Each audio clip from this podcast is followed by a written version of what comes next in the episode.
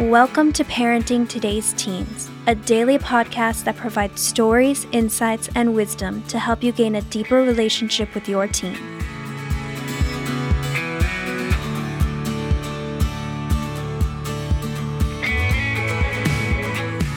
On today's episode, Mark Gregston and Wayne Shepherd talk about how to keep your teen close while slowly letting go. Let's listen in.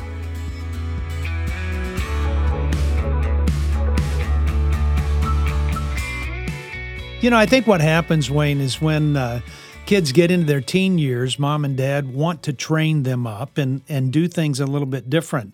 But you got to give them the opportunity to do that. But the tendency is, well, if I give them the opportunity, I'm going to lose the relationship. Mm-hmm. And I go, no, no, no, no. The relationship's going to flourish because you're giving your child control of their life. And so that's what you want to is let that rope out, give them some room to wiggle, if you will, rather than thinking I've always got to be lassoing them and pulling them closer.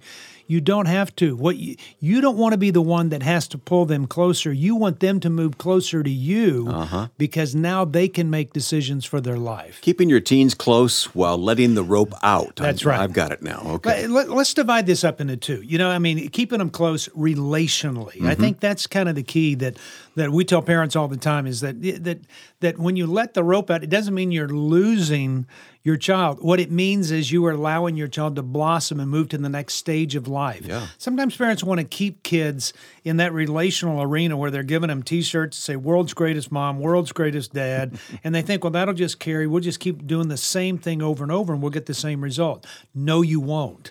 You you've got to get a different result because the needs of your child are somewhat different. And so if you don't keep them close to you relationally, you will lose them as you let the rope out. So you've got to do both. It can't be just one. So how do we go about doing this? Well, the first thing you do is you make yourself available. You know, give them your time, your attention, your presence. People are going to hate this. Quit serving on every other board during your child's adolescent years. Stop. Dad, quit playing golf and being gone. Mom, quit planting all your flowers. They, you can you can grow them next year and the next year. You're going to have nah, plenty of time. You're meddling, Mark. I know, I know, but you're going to have plenty of time. Your hobbies. Okay, give up on your hobbies and, and and help your child develop their hobbies because when they leave you're going to have a ton of time on your hand and you can do whatever you want, but your kids need you now. And if people have listened to us on the radio for the last 15 years, I hope they hear more than anything else that your child needs your time to engage with you so that they can learn from you and figure this world out and figure out how to transition into the craziness that they sometimes feel. And kids are going to disappoint or hurt us, and we need to stay consistent in our love for them. Well, yes, they're going to hurt you because relationships do that. I mean, the the longer you're with people, the more you know about them. And and what happens is you begin to see their imperfections. And when you see their imperfections, then you go, Well, I don't know whether I like them as much. Okay, I've transitioned. I like imperfect people. I no longer like perfect people. I just don't like being around perfect people. They drive that me explains our friendship. That's right. Yeah, yeah, yeah. Like you're perfect. But, but I mean it's it's it's saying that I can I can have a relationship with you even though we're in conflict, even though you say things that hurt me, even though you don't agree with with what I believe all the time, even though you're not following everything I want you to I can still love you deeply. And so it means offering grace when it's hard. When it's really hard, when a child has offended you that you want to walk the other way that's the time that that God has an amazing way of empowering you to move toward your child yeah. during that time that they need you the most. And in a sincere way. If we're insincere about it, they see right through that. Uh, you know, I've said this in a ton of programs. You uh, kids can can smell a gimmick a mile away, and they know about genuineness and authenticity because that's what they're searching for and long for. And so, in that, show an interest in your child. And if you're just doing it because that's what a good parent's supposed to do, they're going to smell it and yep. walk away from it. Yep. If they if they feel like you're engaged with them because you love them dearly and want to spend time, then the response is going to be somewhat different. Well, Mark, you've given us some do's. How about some don'ts? Yeah, don't shame your child for messing up. You know, it, it, it's it's kind of like this, and especially with your sons. I mean, it's men don't like to be told they're wrong. Am I right? of course I'm right. yeah, you know, okay, no, all right, you're right. I'm joking a little bit, but it's amazing to me that when a mom corrects a son, a son might, might interpret that as shame, Hmm. that they've done something wrong, because every son wants to look good in his mother's eyes. Mm-hmm. And it's the same way with a dad and a daughter. And so don't shame your child for, for messing up or not meeting your standards. You can have a discussion with them, but don't use the words that make them feel they are less than who they are or they have intentionally chosen to be less than what you want them to be. No kid really does that. Yeah. Uh, and so, so that becomes really important. The second thing is don't use your love as a consequence and withhold it as discipline. Never do that. Well, and that's that's saying I love you when you do well, but you know when you don't do so well, hmm. I really don't love you anymore. A child loves being loved when they're doing well. They long to embrace love when they're not doing well. And that's the time that you really connect. That's how I connect with kids. These kids are a mess. They're at the worst possible spot they've been in their life. And so if I can go in and love them at a time that it's it's horrible for them, one day we'll get to celebrate the goodness. And uh, and so that's what I long for. And when this is working right, I mean, there's nothing like a close relationship. Well, and you want that relationship, and and a relationship looks different through the years. I mean, it's it's amazing to me that that kids that I knew when they're 17 are now almost 60 years old, and our relationship looks different. It's become it's become deep just because, but we've we've learned that it's okay for people to transition in life. That you that you look a little bit, you are different, and a key thing is just don't move away when they need you to move closer.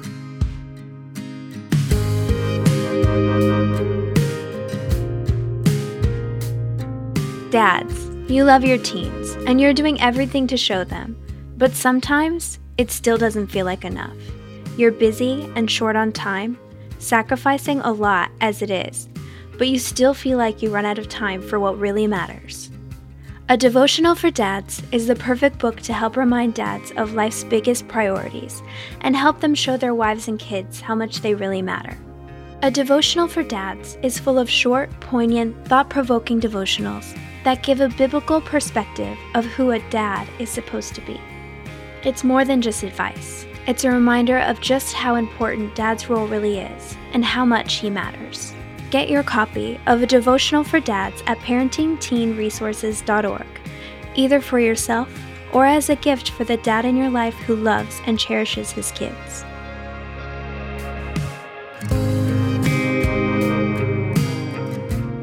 So let's go over the basics of what it takes to have a good, close relationship with our teen. Yeah, you know, the one thing is time. And I always have to be reminded of that because I get busy.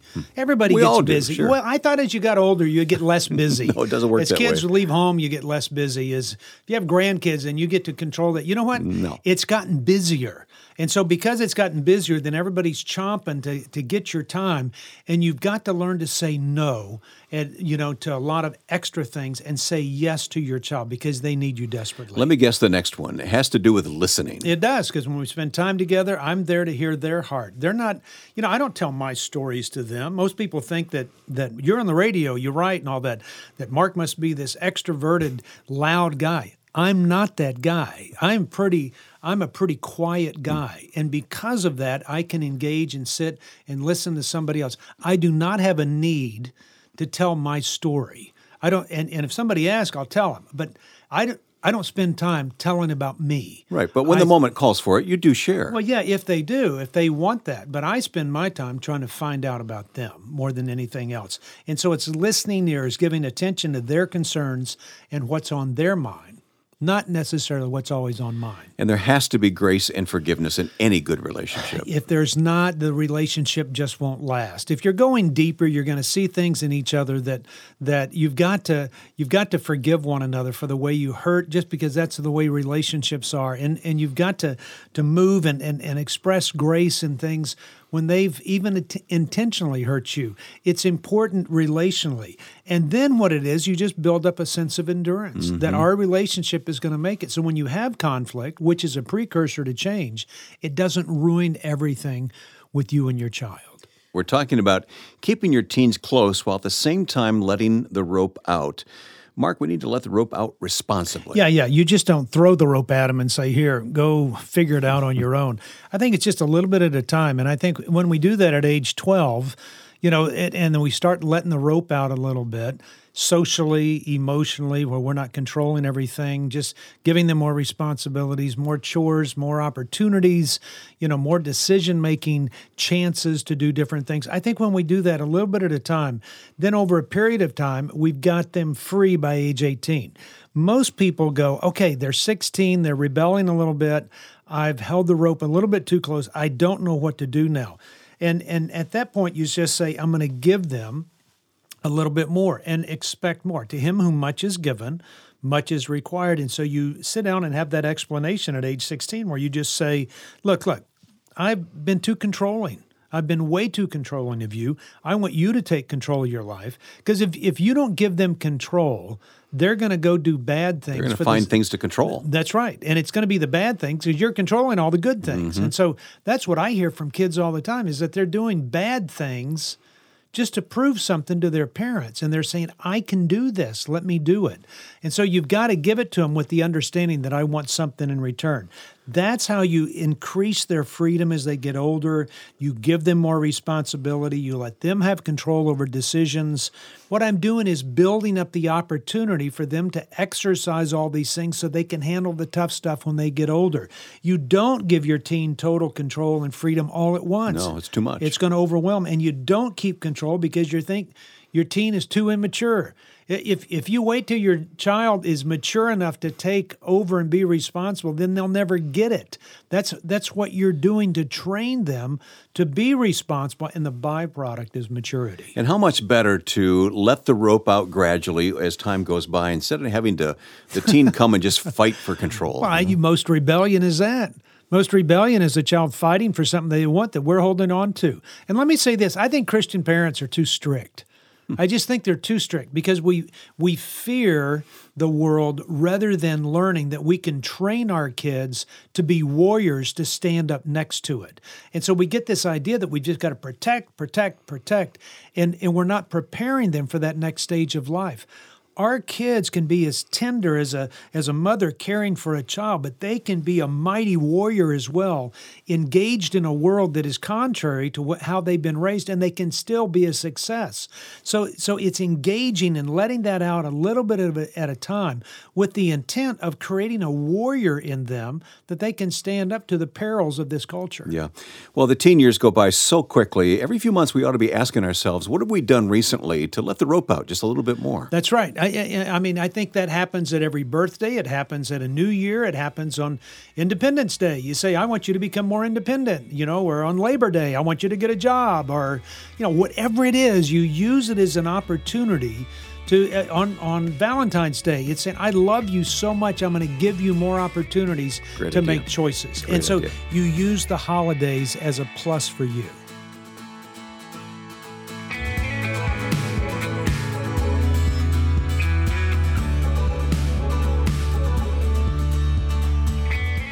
Thanks for listening to Parenting Today's Teens.